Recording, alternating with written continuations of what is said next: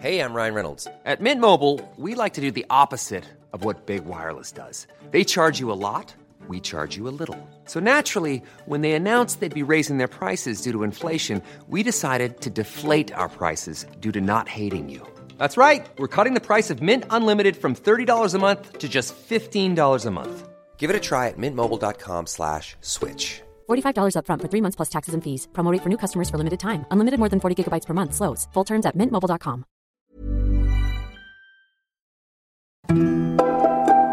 Hello, I'm David Kern. I'm Heidi White. I'm Tim McIntosh. And you are listening to Close Reads, a podcast for the incurable reader, on which we are answering your questions about John Kennedy Toole's A Confederacy of Dunces.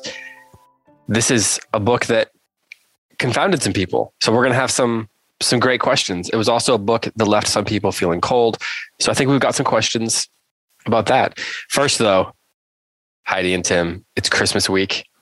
It's Tuesday, December twenty-first when we're recording right now. We're recording a little earlier than normal.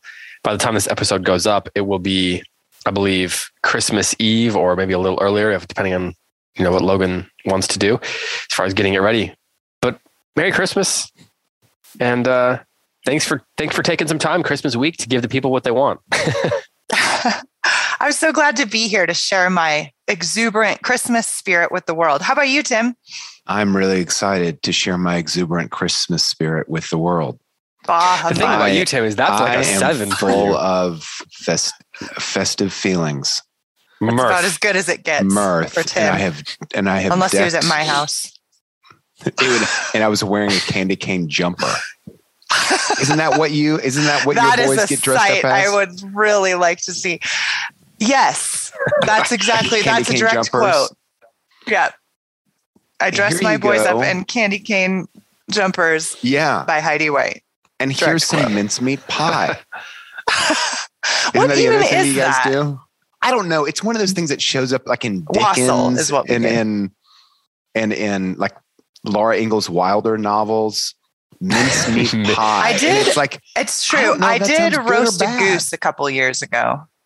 I, I did roast a goose. That. And I remember that. Yeah, it was that. Awesome. It was really good. Aren't they really kind of greasy fowls? Not if you do it properly. So they are, oh. they are, there's a system uh-huh. to degrease the fowl. And I, is there really? Was, well, you turn it in crispy. Like, so you have to dry brine it overnight and poke holes. And it's, it's a process. It's a whole thing. And it was delicious. Can and I-, I made like the best gravy, and I kept the, the fat, the goose fat, and I used it for a bunch of stuff over the course of the year, and it was delicious. So you know I'd what, like Tim? Real, what's that? God bless us, everyone. Everyone. My association with geese, aside from um, a vast open skies and a crinked neck. Yes. No, there's a kind of funny story around my family, as told by my mom, who is one of the gentlest, kindest, most warm-hearted people that I've ever met.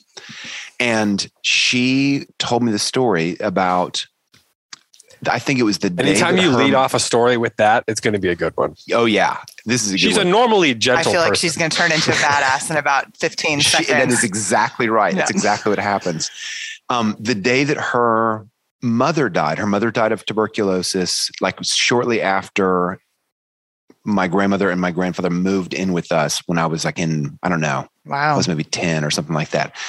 So my mom drove um, off to this little park to be by herself. And she, you know, was having a really bad day. Her mom had just died. So she gets in the car to drive home. And there are these flock of geese that were crossing the road. And they kind of like looked up at mom's approaching car, and they were like, wah, wah, wah, wah, wah, wah. You know, and like they're giving mom a hard time for like exiting the park. And mom was like, I have had enough. And she just guns it. She just guns the car right into this flock of geese and scattering them everywhere. And that was like a moment of real catharsis. catharsis for mom. And every time I hear about, I'm so proud of her.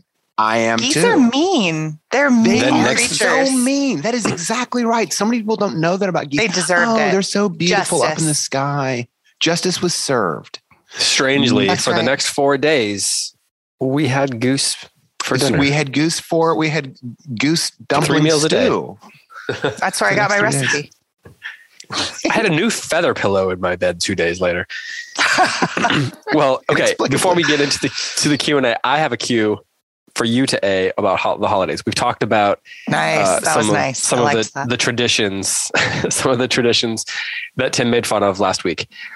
Um, we've talked about this in the past a little bit, but I'm curious, what are your favorite Christmas movies? I'm sure, you know, maybe over the next few nights, you might be queuing up a, uh, a good holiday holiday bit of entertainment. So I'm curious, wh- what are the ones that you turn to every year? Tim, what about you? What do you, what do you got on that? On that I'm going to make a top He's about to top say Die Hard. List. Die Hard, number three.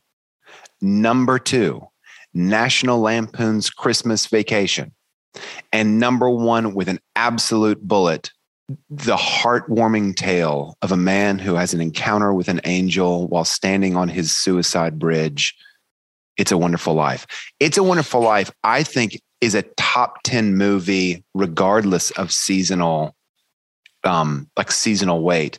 It is such a beautiful movie. And I, there are a couple of scenes that I will cry every time I see the scenes. The scene in the drugstore where the druggist has, like, you know, he's overwhelmed because he lost his son in the war and he puts too much of a bad chemical in the kid. mixture. And when George is a kid and yeah. George knows what he's done. And so he doesn't deliver. Oh my gosh. That scene is absolutely, I don't even know how they did that scene, because like the slaps that the old man is giving, you know, young George, young George are yeah. so violent. They're so real. And George, that young man's acting is just like, it was incredible. That's just such an incredible scene. And it pivots, you know, like, like the realization that George has done a really good thing is, oh, it kills me. Mm. That is, um, it's fascinating to me how that movie has become a staple of Christmas, because in many ways it's actually kind of a, kind of a strangely dark movie for much of yeah. it. Yeah. Oh yeah. And then in the end it ends positively, but most of the time it's this guy who's on the edge of despair, mm-hmm. you know, mm-hmm. um, two and a half, two hours and twenty-five minutes of despair. Oh and yeah. The most famous of Christmas movies. Life on the or at bridge. Least one of them. And Die Hard is definitely a Christmas movie. I get together with some friends most Sunday nights to watch various Sunday cinematic streamers. fare of varying Sunday streamers, cinematic fare of various degrees of quality. And this last Sunday was, it was Die Hard week, because we had to watch was Die Hard really? with the boys. Oh yeah. And on a rewatch, still holds up. Great action movie, regardless of Christmas or not. And you see, like, it's so influential on like Mission Impossible and so many things like that. Really, really. um, Heidi, what about you? Christmas movies. Um, so I just want to say that now we know where the full weight of Tim's Christmas sentiment is. It's on It's a Wonderful Life. So it is. Yeah, the bleaker, the better. I feel, I feel closer to you right now. It's a McIntosh story. Yeah, because you feel like I actually do have. So that some way spirit. That you feel about yes, that way you feel about It's a Wonderful Life is how I feel. Is how about Heidi feels about candy all cane of rompers, Christmas joy and mirth, um, including the rompers that my family wears. Um, I so my three. Yep. Wise. Um. My top three Christmas movies. Number three, the cartoon version of How the Grinch Stole Christmas. I'm crazy about that movie. Number two is Home Alone. We love that movie. That is, I, I laugh. My it's slapstick, so maybe I do love farce, but I love that movie. Um, and Eddie, does that one stand up? Does that one stand up? Like hold up? I don't, I think it does, but I don't know, because I don't yeah. care. Like, I'm not a film person. Right. So I am in that blessed, but totally lowbrow position of being like, I don't know if it's good, but I know what I like, you know, yeah, like yeah, how yeah. Right. regular people walk through the Louvre. I'm like that about movies. So that's, oh um, my gosh. And how regular people walk through the Louvre. That's how I am with movies. Oh my gosh. Um, Logan, can we get any like sound effects on that? When people walk through the Louvre, that's how I am with movies. I think it I don't holds think we up. need a sound effect. But, okay, David, the, does it hold parenting, up? It does. It holds up. The parenting, though, is a real problem, like in any generation. It's so bad. And especially like, like there's no, like the idea that it happened again in Home Alone two, that really doesn't hold up. Just no, you kind of want to call child services. Time. Exactly. Yeah. Like, yeah, right, D FACS yeah. didn't get a didn't get a call on January first. Yeah. Well, yeah. yeah. It's, I mean, and it could never happen now because of cell phones and stuff. Hey, I, by the right. way, by the way, um, I heard that Airbnb will allow you to rent the Home Alone house. It's like one of their offerings. Oh. Little that plug for good. Airbnb, the most recent host that. of Close Reads. As long as there's no tarantula in the house. Ew, I'll take the robbers, yeah. no problem. But no tarantula. Um, okay, and then no, my, I feel like to, the banter the is really extended here. So I'm going to give you my number one with a bullet, which is The Muppet Christmas Carol. So that's, yeah. I don't know that I've seen that in like thirty years. Well, we watch I'll it just every say, year. Michael Caine is Michael Caine is acting the heck out of that movie. He's such a good There's Scrooge. no other people in it. Wow, yeah, that's well, impressive. That's true because the rest of them are Muppets. So, yeah. but like they make Gonzo into Charles Dickens, and he narrates the whole story. It's and no his little way. rat friend doesn't believe that he's really Charles Dickens. It's it's no so way. great. Like it's a really really good. It's an objectively good yeah. movie, and I think it, yeah, that's because a good, Michael that's a, Caine. That's a big one in our house. Yeah. Is a really good Scrooge. So anyway, Tim, oh, David, what are your three? I'm going to put Die Hard on there just because it's I I love it, and I'm going to just I I I you know I'm like Die Hard how regular people are with the when they walk through the Louvre. I I just know what I want. I know what I like. Still funny. Um, if it's funny, where's, the first where's time, Mona Lisa? It's funny every where's time. Where's Mona Lisa? I want to see that funny smile. um. Well, I'll tell you my favorite Christmas movie. I would say that probably It's a Wonderful Life would be two for me. It's hard because there's a bunch of the regular, just sort of classic ones that kind of are in a jumble to me. Um, the National Lampoons and Christmas Story. And like, to me, those are all kind of, of, of one. The ones that I find myself excited to watch every year are Die Hard, It's a Wonderful Life. And then a movie that is in my top three movies, regardless. Sometimes it's my favorite. Sometimes it's my second. Sometimes it's my third favorite. Depends on when you ask me, but that is The Apartment, the Billy Wilder movie. Mm. That's and such a great movie. It takes place from right before Christmas to New Year's. And th- that's the movie that I make my wife watch with me. And then I end up watching it when she falls asleep. Um, cause we have little kids and so forth, but, um, that is the greatest holiday movie ever. And mm. it's up there with It's a Wonderful Life. And it's a, just a personal, I forgot um, that that was a Christmas That that yeah, it takes place over the Christmas line. break. Yeah, mm. yeah. We'll watch like it this the, week. Now you reminded me of it. The climax is New Year's Eve, and the big end end of Act One is a Christmas party. So great, great movie. It's about becoming a mensch, better human being. Hmm. Um, great, great uh, wordless acting in that movie. Just fantastic. Mm-hmm. Lemon. Well, and like super Lemon, snappy yeah. dialogue. That's just yeah, great. Yeah. Billy Wilder was a legend.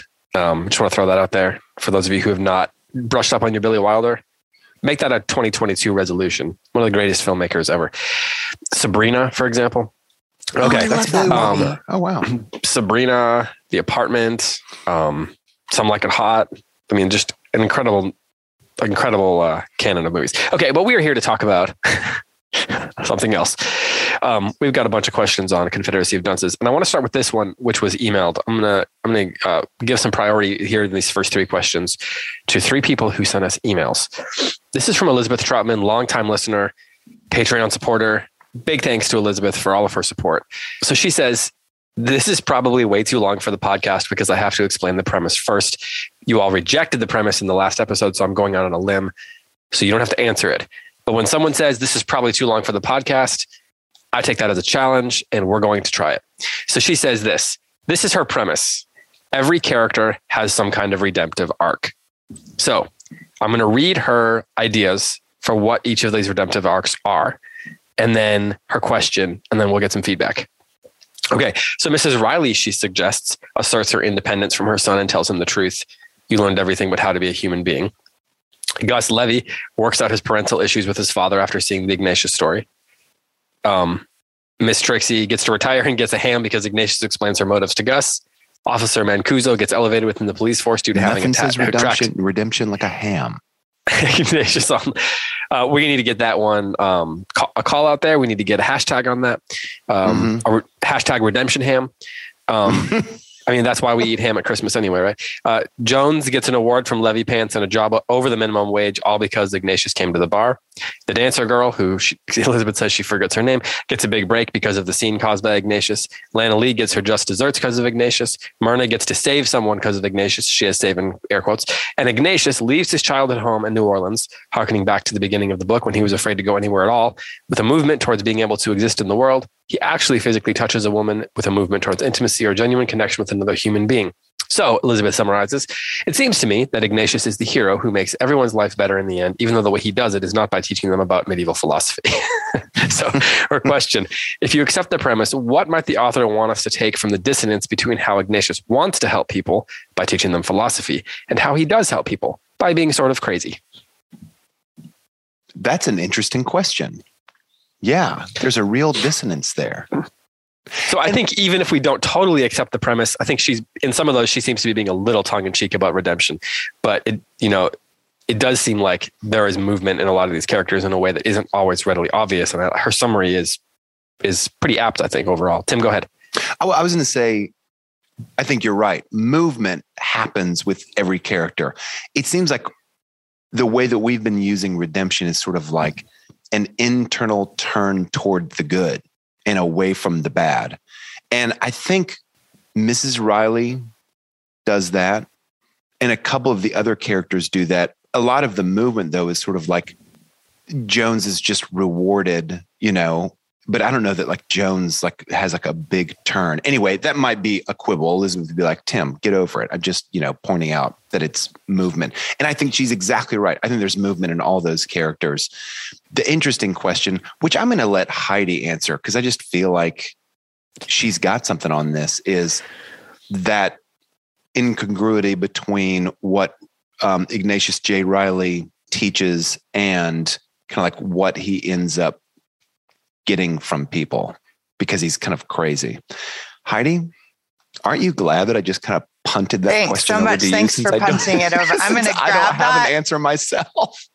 I'm going to pick up that punt and I'm going to head the other way and take it into the end zone and score a touchdown. Nice. See, that was a sports ball. Sports ball? Some of that was so, true. Yeah. I, so I like what, she, I, I really like, will you remind me the listener's name, David? Because this is a really, Elizabeth, this is a great A uh, really, really great comment. I really love it. Um, I, I think it depends on whether you interpret this as a comedy or a tragedy. So David made the case last week, and, and I think it was pretty compelling, that it's a kind of a dark, uh, or excuse me, a funny tragedy. Um, and so you could look at it as like a dark comedy or a funny tragedy. If you look at it like a dark comedy, I think you're that Elizabeth, you're exactly right. Um, Uh, Ignatius looks like an agent of chaos, but he actually brings some sort of order uh, through his clumsy and failed interventions. He's just blind to what he's the good he's doing in the world. Um, and and then you can kind of look at everything he's saying as absolutely true, which I definitely do. Like the world needs theology, mo- the modern world needs theology and geometry. I couldn't agree more, right? And he's actually coming in and bringing and imposing some kind of um, theology and geometry upon the world. I mean, Tim even just used the word congruent, which is a geometrical mm, term, yeah. right? Um, so I think that there's that. that that is one way to look at it. Another way that also works is if you see it as a funny tragedy, then what you see is a potential for redemption through these uh, this accidental intervention from Ignatius, but nobody, but everybody misses it. Nobody's eyes are open enough to see it. And And then it still ends with this kind of tragic inversion of the hero running off into the sunset. But we know he's just going to repeat this pattern and, and wreck it all again. Yeah. Right. And so it's one or the other, really not both. And I think that that is the, the up to the up to the reader to be able to see it one way or the other. I, I think that's partly because of like, it, you kind of want to look at it from a meta perspective. Are those changes like that these, that these characters end up making or having thrust upon them? Are they like absolutely necessary within the world of the story? Or are they something that our author as the creator of the world makes happen to create an order out of Ignatius's chaos? Like, you know, that's what right. all authors do. To some degree, theology and geometry. Yes. But there is also an extent, like, is he just making it? Like, is it? Tr- you could quibble, or you could suggest that those things, that those changes weren't were not consistent with what had been going on. Like, there's a little bit of a um, hand of God scenario there. Like, what do you? What's the phrase when it just kind of feels like some of those changes come out of nowhere? Right. Um, the Deus Ex Machina. The Deus Ex Machina. Mm-hmm. Yeah, like the author's just basically saying, I want there to be the illusion, at least, of some sort of positive movement. So he just makes it happen. And as opposed to it naturally, organically happening through the course of the action of the story. Like what, that's one of the interesting things to me about storytelling is the way the greatest authors make the thing they would feel like should happen seem organic. Like the story, the, it's the only thing that could have happened.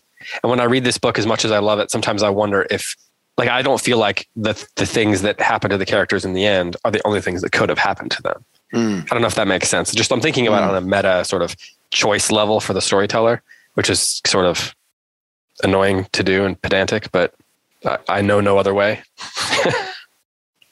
So. Welcome to David Kern. I know. I know no other yeah. way. Why, why are we doing this?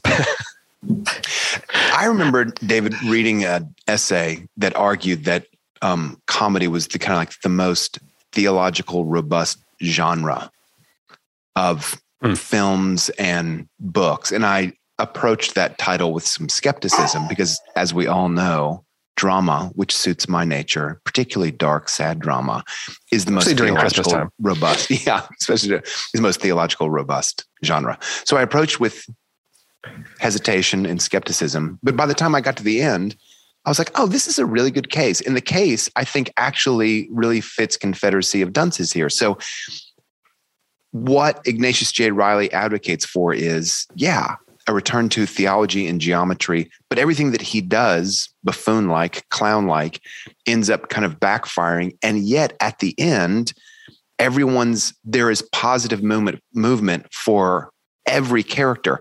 And so what you're left to assume, or what you're left to kind of extract from that, is that there is some hidden force that brings about positive movement for all of the characters, just as theology overtly asserts.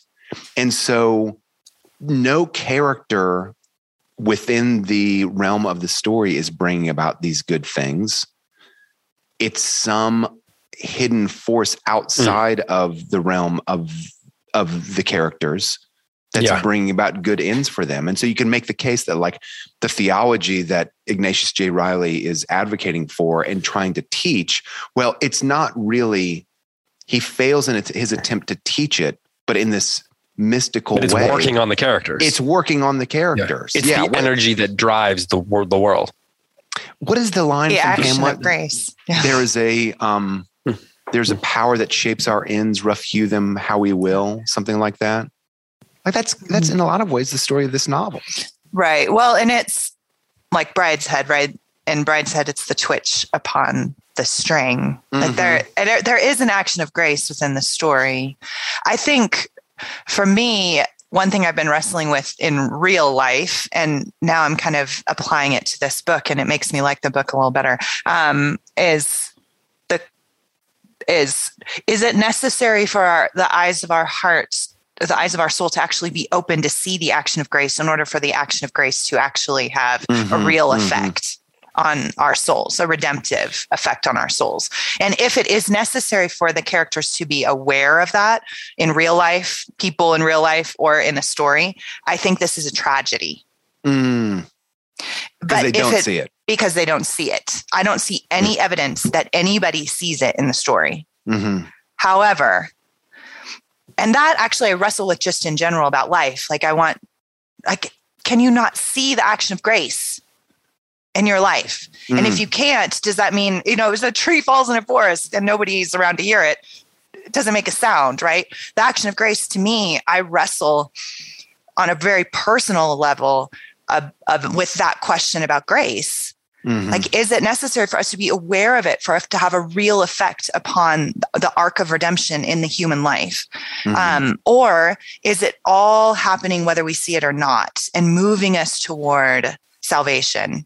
And and that is something I personally am tormented by. And so looking at that in the novel kind of gives me a different perspective on it. So I'm grateful for Elizabeth's mm. question. Mm. At the risk of it being too abrupt, I do want to move yeah. on to some other questions, though. So this one comes from Rosemary, also via email. By the way, if you ever want to email a question in, it's David at goldberry books dot com. So Rosemary says, I'm not on social media, so if this has already been discussed, you can disregard the question, but I'm wondering if A Confederacy of Dunces is comparable to any other book. It seems to stand in a genre and possibly a universe of its own. Usually when I'm reading, either the book or the author reminds me of another. But this one, I think the closest I came for sheer ridiculousness was The Hitchhiker's Guide to the Galaxy. And some of the stereotypical but memorable characters remind me of Herman Wouk's uh, New York Jewish uh, characters in his books. Anyway, just wondering if you all have any insights on this. What would you compare this book to, Heidi? I was just about to say, I'm like the worst person to answer this question because I don't... Like, this isn't my favorite genre. I don't read a lot of like farce and comedy books. Um, so when I encounter them, I like them. So, I mean, we've already talked about Woodhouse. We've talked a bit about Don Quixote and the picaresque genre. Um, mm-hmm. And so I think that those are comparable. I know for a fact that there's a lot of, um, I, I, don't, I, I know that there are books like this that I have not read. Mm. Um, and I don't know where this falls in where Confederacy of Dunces falls kind of in that hierarchy, if it's considered a classic and that kind of farcical comedy with like an unlikable character at the center. I know that's pretty popular in modern books. So I'm going to pass it off to the two of you, especially to David, because I don't know if anybody knows this, but David owns a bookstore. So he might have what? access to this oh, no. more than any of us. But Tim, you seem like you like books like this.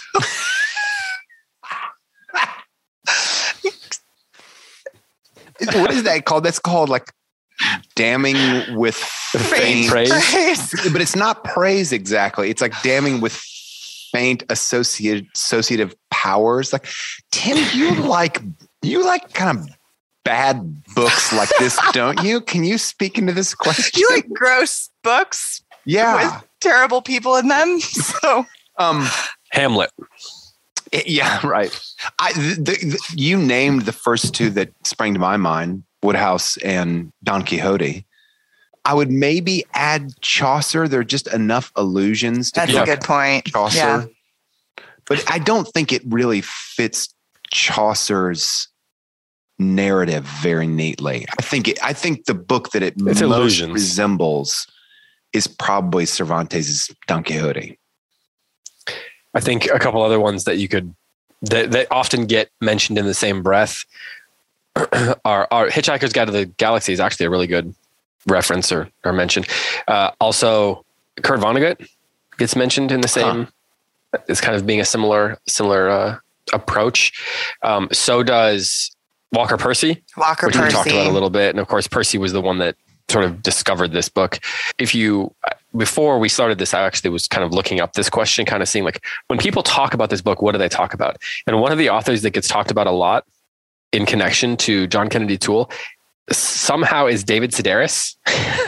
Really? Who is a I comic have read him and I writer. like him. He makes me huh. laugh out loud. Huh. His books yeah, so, get progressively, but those first few were hilarious. Exactly. He actually has a new book out called uh, something like a, a chronicle of snackery or something, and it's like twenty yeah. years of his journals. Huh. Um, oh, that just sounds came out this funny. Year. Me Talk um, Pretty One Day made me laugh harder than any book I've ever read in my life. Really? Really? Yes. I loved that book. Okay. Uh, next question. This comes from Danielle, also via email. Uh, she says, coming at you with a general request for a Confederacy of Dunces Q and A, please get back on your what's the deal with dot, dot, dot, train of thought. In the episode where you, are, you articulated this line of thinking, I got re- really excited and thought you guys were going to get into some of the more bizarre and seemingly random characters and plot points, but you didn't necessarily after all. So if I had to pick one person or thing from the list, I would pick Jones. What's the deal with Jones? Mm. Said in our best Seinfeld voice. That's just me adding that. But what's the deal with Jones? I'd really like to hear you take hear your take on that. And then we got some questions about that on the Facebook group too. So I think we we should make sure we address what's the deal with Jones. Mm-hmm. Hooah. Tim, I don't know what the deal with Jones is. Jones is like there's maybe three or four characters that like play a similar kind of role. They're they're hilarious. They're fun to listen to, and they're really sharply defined. Like whenever Jones walks on the stage, like his voice is immediately recognizable and his agenda is immediately recognizable. And I think he's really well drawn in that way. But like, what role does he play? The best that I can come up with is he is a vibrant picture of a New Orleans style character. He just belongs in the setting because he's such a prominent fixture in New Orleans. That's the best that I, I think, can do. I do think that the question of race is also something that Jones represents, because for Ignatius, it's like this, it's something he can sort of like be fake, a fake warrior over, like a fake yeah. social justice warrior. Yeah. And so you have this character who is in, in like very dire situations, right?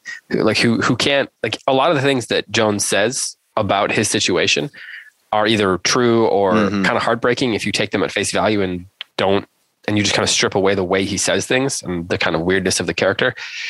And so it makes him, it, it makes him a character who is not actually in a very different place in life than Ignatius in terms of the status, other than the fact that he is black. Yeah. And so Ignatius can both look down on him and think of himself as better than him and as somebody that he is going to kind of go to bat for, so to speak, and yet also never actually do anything for. Mm-hmm. And so I think that that's a big part of this book, is like the idea that of people having best intentions that only serve them, their own sense of who they, who they are themselves. Mm. Um, and it goes back to my old, uh, this is just people on Twitter thing.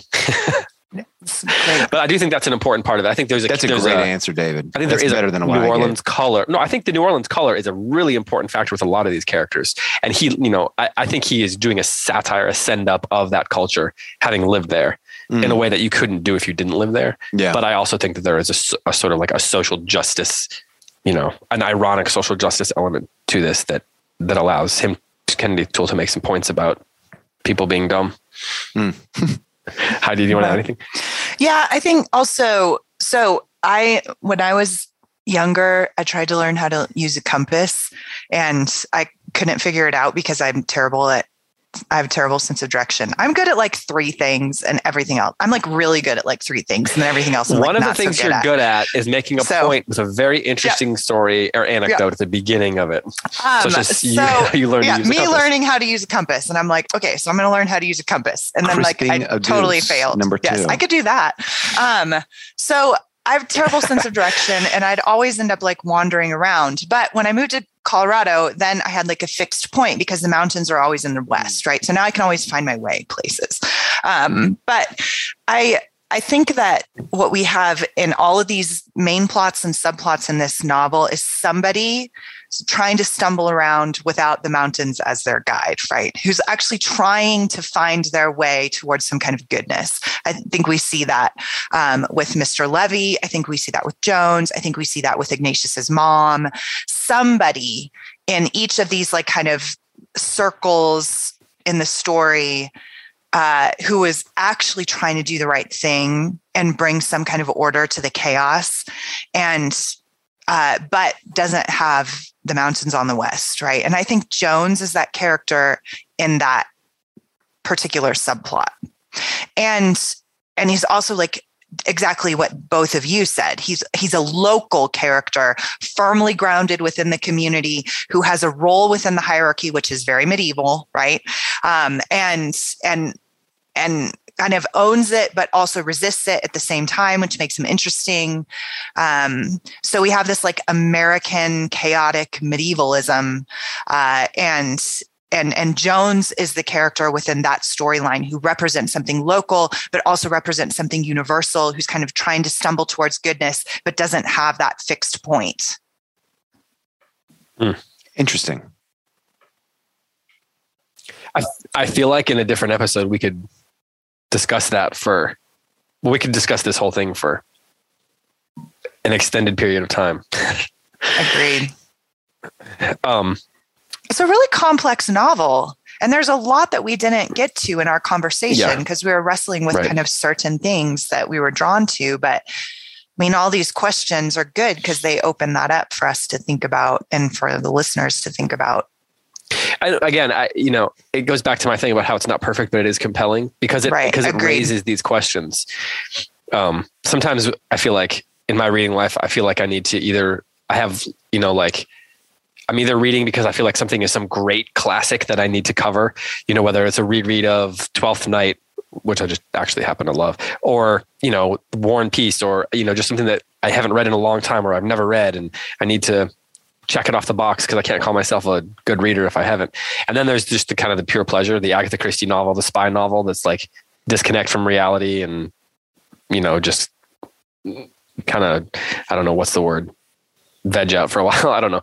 Um, but then there's books like this where we know that they're not necessarily like, this is not a G B capital G capital B great book, but it's so weirdly fascinating that it, that it, it has remained in sort of the public eye in the, of, of, in, you know, curious readers for so long that I just want to read it and talk about it because it's an interesting book to read and talk about for the sake of reading and talking about it, you know, even if we can agree, well, it's probably two hundred years. I don't know that people are going to be reading this anymore very often, although they might, but, and it's kind of like a weird middle ground in terms of my reading life that I'm, I've been increasingly more interested in books that aren't capital G, capital B. They're also not, you know, waste an hour to feel better about life. um, but they're like somewhere in between, and the weirdness is what makes them compelling. So anyway, that's just a slight little diatribe there. Agreed. Um, okay. Well, Jennifer wants to know, asks this on Facebook, how long do you think it'll take Myrna to kick Ignatius out of her car? Will they make it to New York? Tim, what do you think about that? I think they make it to New York. I think if they move in together, they're doomed. Like absolutely doomed. What do you think, Heidi? Yeah, I mean, it's a cycle, right? This is this is one of those dysfunctional, toxic relationships that takes fifteen years before somebody, like they'll break up and then somebody will move out and then she'll decide she wants to save him again. And he's a narcissist. Mm-hmm, mm-hmm. And so it'll just keep going around and around and around. Well, what if Ignatius changes? What if he changes? So like, this is the same question. Myr- this is what's going to keep Myrna in the relationship for the next fifteen years, Tim. Yeah, exactly. You're like, you're such an enabler, Tim. You're enabling Ignatius J. Riley. And it's true. I probably am because I love him. But yeah, if like, hold up. If, you know, like my sister or one of my nieces wanted to get together with Ignatius J. Riley, hold up. Stop. What? I mean, Let's what come makes to your them, senses. Right. What makes them change, right? Like this is every... Well, she's just as toxic as he is. She's awful. So there, this. Yeah. If that's your niece or your sister, you've got some other things to work on. With yeah. Her. Right. Right. Right. Right. Right. She, ugh. Yeah. So, okay. Susanna asks, how does the story of Ignatius' dog as told by their neighbor, Miss Annie, shed light on the state of his character? Sarah then also mentions that the dog is also mentioned at the beginning. And I think, and she says, I think the dog's grave was also referenced in the middle of the book. So it seems like there is definitely an emphasis on this dog and its impact on Ignatius. So Heidi, what do you think about this? Yeah, I mean, this is, it's, it's profound psychological insight. Every terrible person was once a hurt child. That's the way it is, right? So that's, he was a terrible person. And one of the reasons he's a terrible person now is because he had like these deep childhood wounds. He has to, John Kennedy Toole is giving us every opportunity within this story to like humanize Ignatius and wrestle with the fact that he's like this wounded little boy. He lost his dad. He was uh, something creepy happened with his college professor. He lost his dog, and the church didn't acknowledge the wound. Like, his mom enabled him. Like, I mean, it really is like he, John Kennedy Toole had, you know, he, he looked up, what does it take to create a narcissist, and what kind of childhood wounds are necessary to create this long personality disorder that never gets re- resolved because narcissists don't get better, Tim. Um, and so then he invented a sad tragedy from the, profe- the professional steps up there, and Heidi, she's yeah. like, he's not getting better, Tim. So, walk away. And listener, you need to break up with your boyfriend. Right, so, right, right. Um,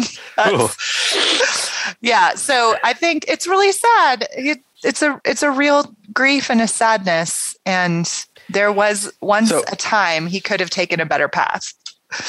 So there's a question from Sarah about, um, is the absence of Ignatius' father significant? And if so, why doesn't the book put more emphasis on it? And she mentions how in, um, Peace Like a River, there's an absent mother, but we do get just enough to understand the impact of her actions and her absence.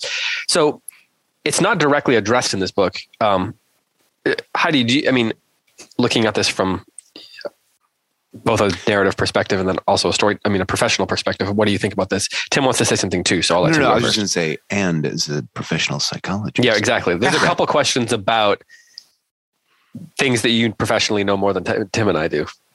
Uh, so this book is is incredibly psychologically insightful and consistent. I think that's one of the best parts of the book.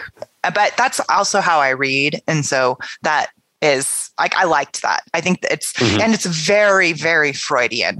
Like if you were to, which I think as, I think it was David that you said a couple of episodes ago, how um, he, there's, it's a little tongue in cheek as it, appro- as it approaches the Freudian um, interpretation. Um, so he, there it's exaggerated and obvious yeah. for anybody who knows Freudian psychology, uh, the hot dog cart and the flowers and all that, right? Like it's very, very exaggerated.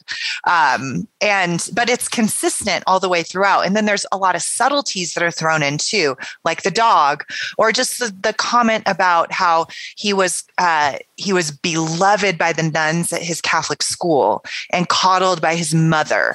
Um, And so obviously we have like a bit of an Oedipal thing happening here. Um, and then the college professor, uh, which creates a, like a homoerotic element that definitely plays out in the story. So there's all of these really interesting layers, um, of Freudian and psychological interpretation. Of course, a, a boy who loses his father and is coddled by his mother. There are consequences, um, to that within the character of a man. And, um, and again, that's just classic psychoanalysis, classic psychoanalysis. Um, and he works that into the story, both in big exaggerated ways. And also I think in kind of subtle ways that add to some pathos, not just satire.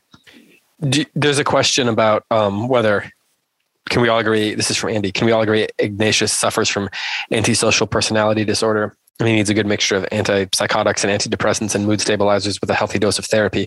Oh, and should we, and we should feel guilty for laughing at him. I am, we don't need to talk about this too much. Um, but what, what do you guys think about the idea of like, should we feel guilty for laughing at him? He uses a couple, you know, emo- Andy uses a couple emojis here to kind of say like, maybe he's being a little tongue in cheek, but I was thinking about this when reading, because we talk a lot about empathy when, and we did quite a bit in this book.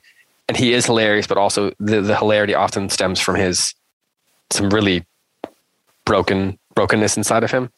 So do you, do you, do you, how, how do you think the book wants us to, to approach that? Like, are we supposed to just laugh at him without feeling guilty, or is it asking us to consider some things about our, about ourselves and how we think about that? Like, Tim, what do you, how do you approach that? I, I have a hard time saying, I, I don't know what to think about this, because the question, it seems like there's sort of like a, there's a wink behind this question. And I don't know how to interpret that wink, you know, like we don't really, yeah. we don't like, this is what the modern world does. The modern world kind of like sands off out, you know, uh, like salient characters by using pharmaceutical drugs.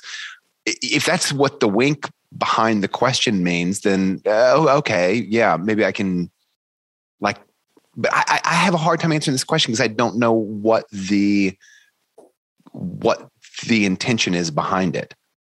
I have an, I, I'm employing a hermeneutic of suspicion right now, which is probably like a bad move to do with your listeners, but I just don't know what to do with this question. Do you have yeah. a better idea, Heidi? So guilt and compassion are two different emotions, and you don't need to feel guilt in order to have compassion. And so I think that uh, there, that in approaching Ignatius, it's very clear, and we've been very clear on the show, we've said multiple times in every episode that there is a hilarity to this character and this storyline, and there's also a grief and a sadness and a brokenness in it. And mm-hmm. they both exist at the same time. I personally think that's a much healthier uh, and more human approach than, than guilt. To say this is funny on the one hand and also deeply sad on the other. Mm-hmm. And so I can feel compassion, and I can also feel the level of ridiculousness that this person and his dysfunction and toxicity brings into the world. So to be able to mm. chuckle at something and laugh at it, and also say, wow, this is a really broken person, and I hope that they will recover and, and become better and choose the right path. And I feel the grief of the brokenness of their life. To me, that is a much, much more human and true response than saying that in order to feel compassionate, I have to feel guilty and keep myself from any kind of true and proper response to their dysfunction and brokenness. Mm. So I'm absolutely willing to laugh at it, especially since this book is funny. Mm-hmm. So I don't, I don't need to feel guilty about thinking something is funny. That is funny objectively. Yeah. Um, and, and guilt doesn't heal. Guilt is not a healing emotion. Compassion is, right. And, and, mm. and repentance, those are healing to the soul. Guilt isn't. Guilt just brings disorder. And this is a book that laughs at disorder and points it out and asks us to look at it and to figure out a response, wrestle through a complex response. Guilt is a pretty easy response. So I, I, I do kind of reject the premise of the question, but I also hear the wink and the irony behind it and say, I think he's more of a narcissist than antisocial, because antisocial people actually want to hurt and wound and create chaos. Um, and he is he he is wanting to be worshipped and adored. And that's a mm. narcissistic. That that's a narcissistic personality disorder, not an antisocial one. Um, but I get the point. Um, and I hear the wink behind it. And I'm I'm I'm saying, yeah, I know, right? Like, that's the modern world wants to make everybody feel guilty. And, and, and I, I, I think that that's too easy. Okay. Moving on. We've got a question here from Rollin. Uh, I'm fascinated by Gus Levy. Just curious as to your thoughts. We've got a few questions about Gus. Is it possible that Gus is a surrogate type character for Toole? I know I've read or heard Ignatius was based on a professor acquaintance of Toole's, and I think there might be similarities between Gus and Toole. He's a guy that pushed around by the ladies in his life who depend on him for their livelihoods. There's some parallels between Toole and his mother.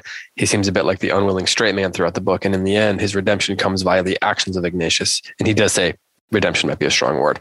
So let's talk about Gus in general uh, and Mister Levy. We didn't really get a chance to, to touch on that too much. Um, Tim, what do you think of the idea of, of Gus being the sort of unwilling straight man throughout the book, almost as perhaps even, um, no, this isn't, Rollin didn't say this, but maybe almost like a foil in some ways for, for Ignatius. I don't think or he's just prominent go. enough to really be a foil anywhere other Fair. than in his storyline. And I asked myself many times when I was reading the exchanges between he and Missus Levy, which were my least favorite part of the book, because I think they were so like, grotesquely accurate. You know, this is like just a poisoned relationship. And it was just like, oh my gosh, I've seen these before. I can barely be in the same room with couples like this, you know, like take some action, change your life in the relationship, do something, but like the poison spill out is just too much. So mm. I think, yeah, Levy was a foil in the relationship with his wife. I just don't think he was prominent enough to be a foil for Ignatius. Yeah, I agree with that. I think that's true. He's definitely the most sympathetic character in his in his weird little storyline. But I agree. It was I I, I thought that it, I thought that section needed some editing. I agree. It was too repetitive, and I agree. It became like really painful, and it lost all of its humor. Yeah. So Krista says, she asked the question with the Levies too, and she said, I'm curious why we had to be so involved in their marriage if their only purpose was for Ignatius' character to be more fully exposed. I assume there's more to them than that. In the end, Mister Levies, and maybe Ignatius' mom, character flowered by seeing the error of his ways and repenting of sorts. So can you piece this storyline together within the context of the book for me? So the question of why we had to be so involved in their marriage, do, do you think it's as simple as, like, even if, okay, even if we accept your premise that it needed some editing, why does Kennedy, John Kennedy Toole ask us to get to know their marriage so much, given that this is a book that's primarily about Ignatius? Like, do you have any further thoughts on this? I kind of think that in a way, they are kind of like Jones. They're part of the set. They're part of that world. And of course, they help move the plot line forward. They're funny in their way. If you can kind of get over like the poisonous, like arrows that are, they're hurling back and forth at each other. Um, they move the plot forward. You know, Levy owns the Levy Pants, where the uprising is stirred by Ignatius, and it's really funny. And there's kind of like, he helps dole out the awards at the end of the book. You know, all those things sort of make sense. Mm-hmm. But I think Chris's question is a good one, because I think they're too much in the book. They need to be cut back. They also, uh, just to your point about them being kind of like a set piece, uh, if we're looking at like multiple strata of yeah. New Orleans society, they mm-hmm. are wealthy, and um, but just as, I really like the word you used, Tim, just as grotesque as anybody else, mm-hmm. even in, inhabiting the upper sphere of society. So we need to have kind of that balanced look at the dysfunction within multiple levels of this particular culture. And they are mm-hmm. just as like tawdry and sordid and grotesque yeah. as anybody else on the lower social status, yeah. um, even being as up high as they are. And so I, I do think that's necessary. Otherwise, it just... Um, becomes it could become uh, a Marxist critique. It can be exactly like, yeah, the lower levels of society, they are the way that they yeah. are because they're victims of the economic machinery of society. Yeah, right. Yeah, and and their their their place in that status is sort of just as precipitous. Like they're on the edge. Like a couple bad things happen, and they're no longer there anymore. Mm-hmm. You know, they're no longer in that upper class. Okay. This is an interesting question from Cindy, and uh, she makes a note to say, I am not being confrontational. I genuinely want to learn. So she says, I'm curious to know more about why Tim and Heidi find a novel unfulfilling if a character doesn't show that they are changing and growing. What's wrong with a novel that is made up of character studies which give us people to emulate or avoid emulating? I read Confederacy of Dunces this way and was just fine with that. I wish I had a way to type my tone, she says. Uh, like I said, she's not being confrontational. She says, most of my literary, literary education has consisted of reading modern novels. So is it possible this is a classical education thing? Um, Russell Henderson adds to this that, ironically, Nabokov's criticism of Dostoevsky was that his characters don't grow. Um, so we know that you both are huge Dostoevsky fans. We can address Nabokov's claim if we want to, but... Can I... I'm not sure that I'm going to... Ag- accept the premise of Russell's statement. I've read a well, little bit of... No, oh, go ahead.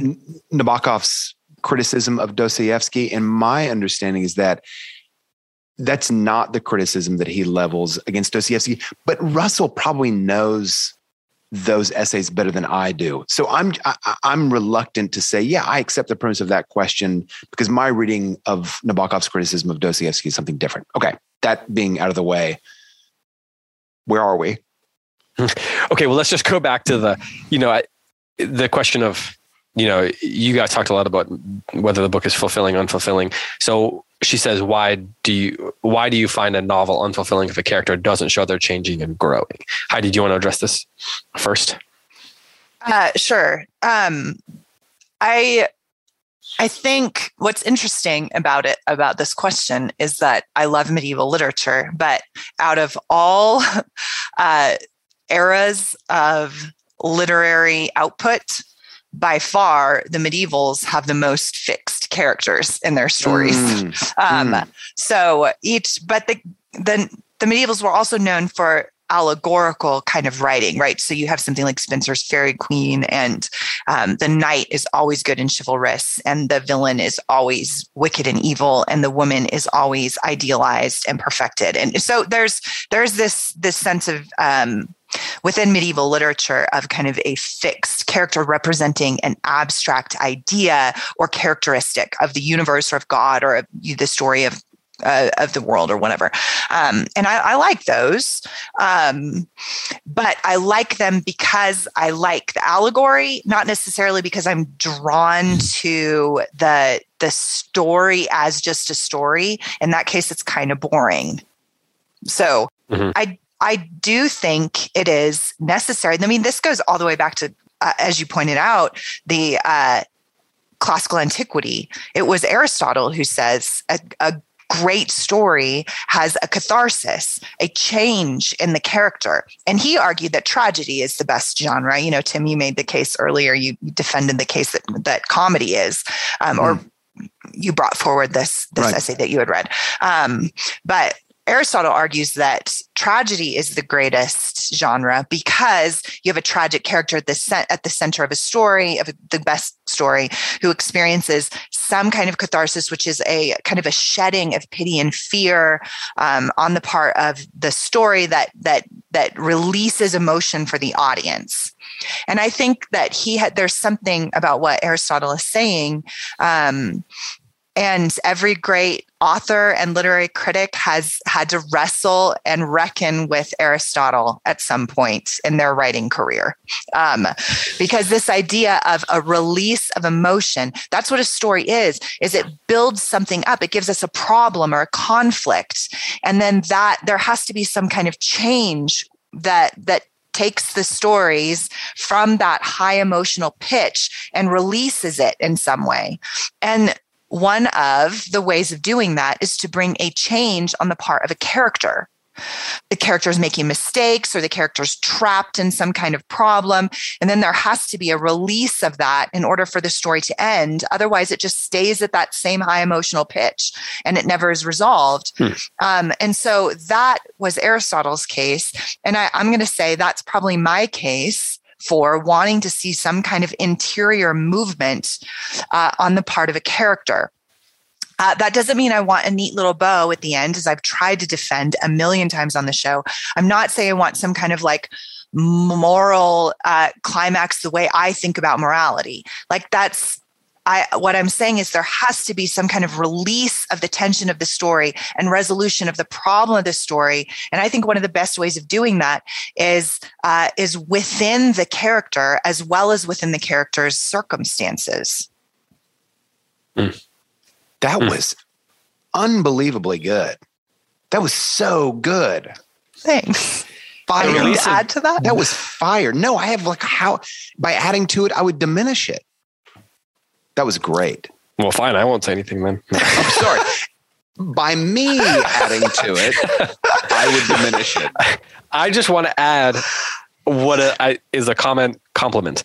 The release of tension thing is really good because like that's at the end of the book, like you need to, the tension needs to build, build, build. And this is true. Not even, this is like a crime novel or something, or an action story or something right. is the obvious version of this. But like when you read Jane Eyre, for example, we did that earlier, or you read Hamlet or, or even a Much Ado About Nothing, which is a comedy. There's like this tension that hangs over. The easiest form of tension is what's going to like end up happening to these people who are in a bit hard situation.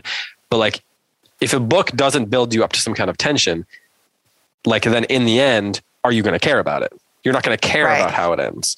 And that, that release of tension then eventually coming like to bear in the climax of the story is like the, that point was, was, I'm not ruining it, but was, as Tim said, Tim, Tim told me I was going to ruin it, but, um, but the, just that the, the idea of a release of tension being crucial to a story being worth sticking with and being memorable, mm-hmm. like in terms of how we experience it. You know, like the emotional experience we have with the story is tied to the degree and mode of tension that the story offers to us. Mm.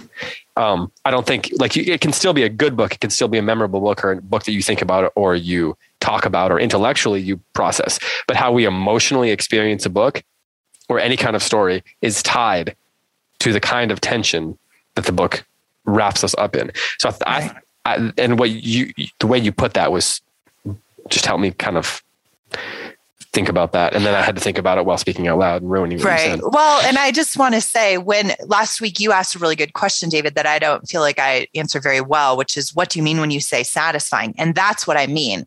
I'm using it.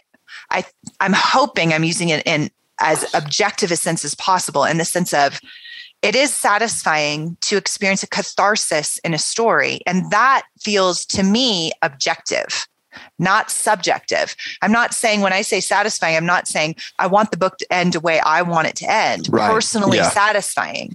What I'm saying mm-hmm. is, does it satisfactorily resolve, create and resolve the tension? And does the ending of the book then bring as much kind of release as it brought buildup?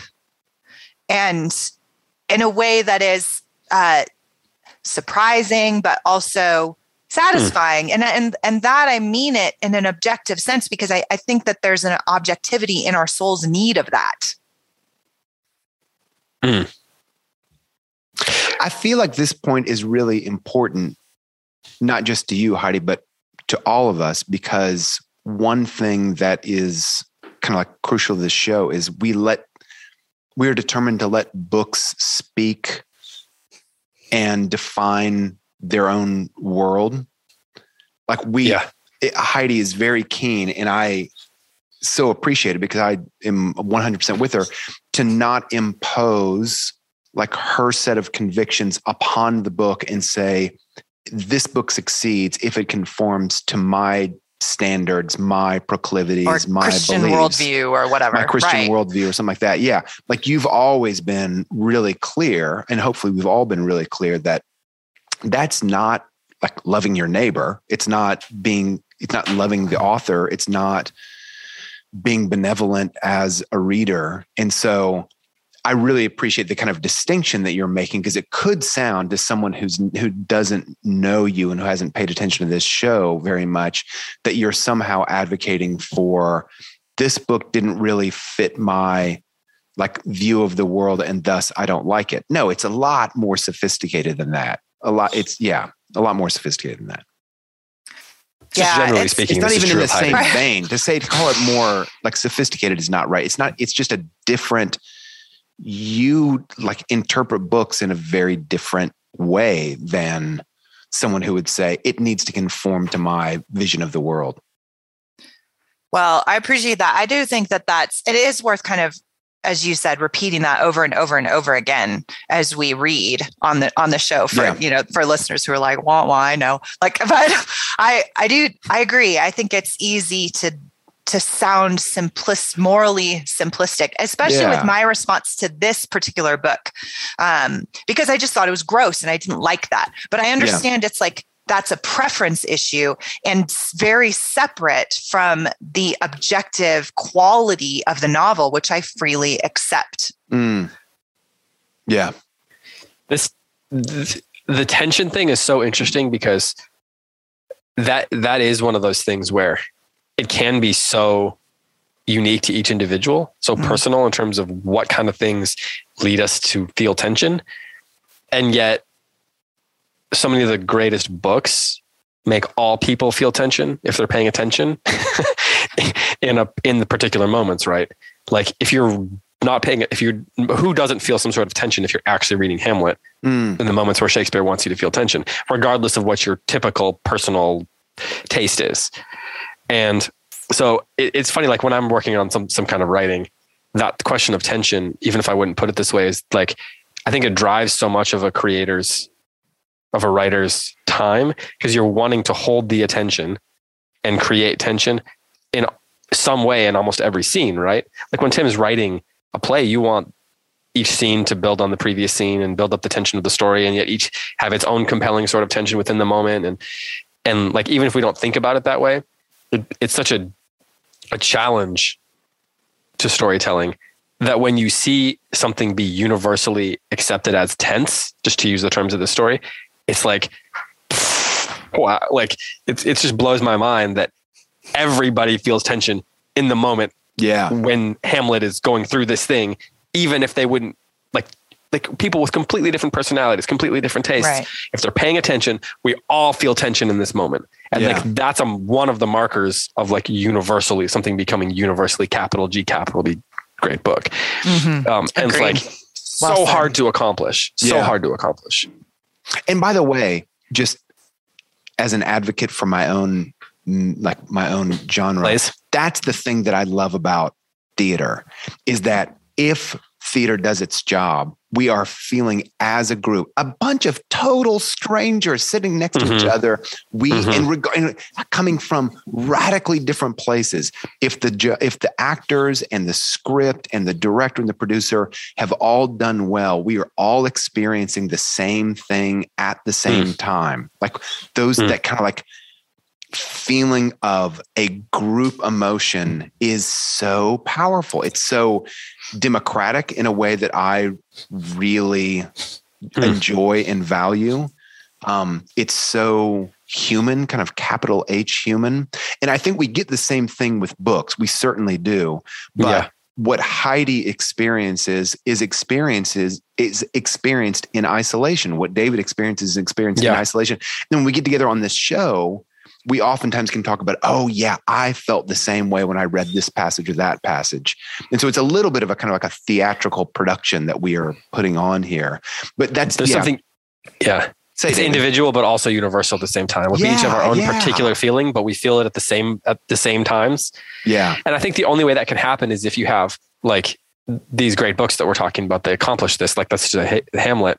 The two things that make that possible is a, a real insight into the human psyche and, and like into the world, mm. which the great books, the greatest books have, the greatest authors have, but also the ability to create a consistency within the, the world itself. Because if the world that you're experiencing as a reader isn't, isn't true to itself, isn't consistent, doesn't have its own patterns that we can all recognize, which we talk about all the time, right? That we want to let the book be what it is. If you don't have that, then you're not going to, that tension is not going to be there. And then you have to have those two things together. Mm. Um, and that's, I think that's why it's almost impossible, because it, if you lose one thread of that consistency, then that tension starts to become particular and not universal. Yeah. Right.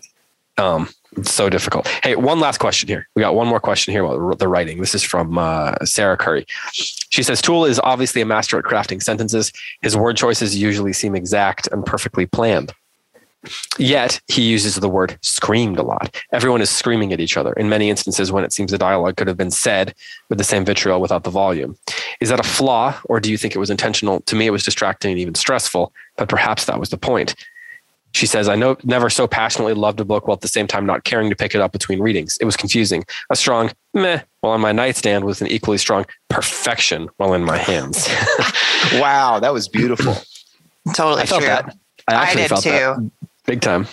Me too. Um, same, same. So what do we think about the way he writes these sentences? I mean, he says particularly screamed. The word screamed. Yeah. Like I think she's using that as an example of the way he, the way he writes. I picked up on that. There was a few times I thought, wait, Ignatius just screamed. That doesn't seem to fit the vocabulary that he just used. And I kind of took that as a statement more about, um, heightened feelings from the speaker more than an actual high-pitched, loud, resonant utterance. That was so great. A high-pitched, loud, resonant the word utterance. Scream. I'm just going to look this no, up. No, I did. I totally. On dictionary dot com. Like, did you just look it up? Because I feel like that's what it says. Is I mean, like, am I alone in this? Like, I, I totally agree. That yeah. is what a scream is. Is something that is leaving your body and going out in the world. And I interpreted it as a statement of inner feeling. So uh, I completely acknowledge, like I did some hermeneutical gymnastics there. Because so it you're did. Saying that John Kennedy Toole is expressing something about the character rather than the action. I think so. I, and I don't, I'm not meaning to say like, oh, he might have, you know, Ignatius might have whispered that sentence. I don't think that. I think it came out, you know, big, but I think it was more a statement about how Ignatius was kind of like, he was internally roiled when he said it. Hmm. I, I really, really like what Sarah said, that it was distracting and somewhat stressful, but maybe that's the point, because that's how mm. I interpreted it. I find mm. screaming in general very stressful. And anytime it, it would appear on the page, I would, like, my emotional response to that dialogue changed completely. Whenever he said screamed or slobbered, which was another word he used a lot to describe Ignatius when he was talking. And as soon as I saw that word on the page, I like internally got like stressed out. And I think that that is um, a, again, a part of why I found this book stressful to read. I like this book way better now that I'm not reading it anymore. Now that I'm just yeah. thinking about it. Yeah. I just want to restate I, that. Yeah. I just want to restate this. Um, Sarah asked, like, the word scream, you know, kind of like, how'd you read it? Any normal reader would say scream. It's about like the volume and the pitch of the utterance. Tim said it's about the internal, um, like, combustion that's happening within the character. Right. And Heidi said, it's about me. Yeah. It's about how about me. Like, but I didn't, I didn't like it. I just like Sarah, I was like, oh, now I'm reading about people screaming at each other. And, mm, so, and then I'm mm. like not thinking about the words. I'm just like waiting for the scene to be over. Yeah. And, um, and I, I do think that's the point. I think that's why he uses these emotionally loaded words in the dialogue. Um, and that's why my favorite part of the book, like, I usually like dialogue a lot. I didn't like reading the dialogue in this book hardly at all, except when Miss Trixie was saying Gloria, in which case I laughed my head off. Um, and I, but the parts I liked were the parts when what mostly like Ignatius's written words. Those were my favorite parts of the book because I thought they were funny. And, but like anytime there's two people talking or in a conflict, I was stressed out because the words like screamed and slobbered. um, so I think that those dialogue markers are really important interpretive keys in the book, and they add so, so much to the emotional pitch because they create a strong response in the reader, which is why it's about me. Well, I mean, it's that's true though, because every read you're trying to create, you know, a storyteller is trying to create emotional response. Like you're trying to create an individual experience that each, that each reader is going to have. Like you're trying to create something universal and also a particular experience. And any writer that doesn't, doesn't pay attention to the fact that every person who reads their story or watches their movie or attends their play is going to have a particular experience with it is being an idiot. Um, Not to put too fine a point on it, but also when you read Woodhouse next time, watch the number of the way he talks about people walking, because he never says that somebody walks. He uses every possible other word, including a lot of words that don't ambulated, exist and aren't actually striding, about walking. Advanced. Yes, he does. Right. I think it's the, I think it's the the whole the whole it, it's the Woodhouse of it all here in in the Confederacy of Dunces.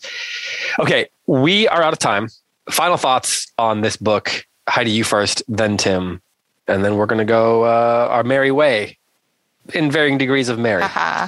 Um, yeah, I think I'm going to close with, I, I, I, I have a very dissonant experience with this book. Um, on the one hand, it's hilarious and I liked that. On the other hand, I found it distasteful.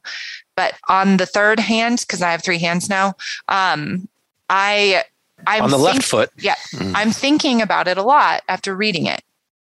And and so this is not a great book, capital G, capital B, in terms of the technical definition of great book as like influential in culture and enduring over generations. However, I am I am going to say my final word on the book is this is a really great novel.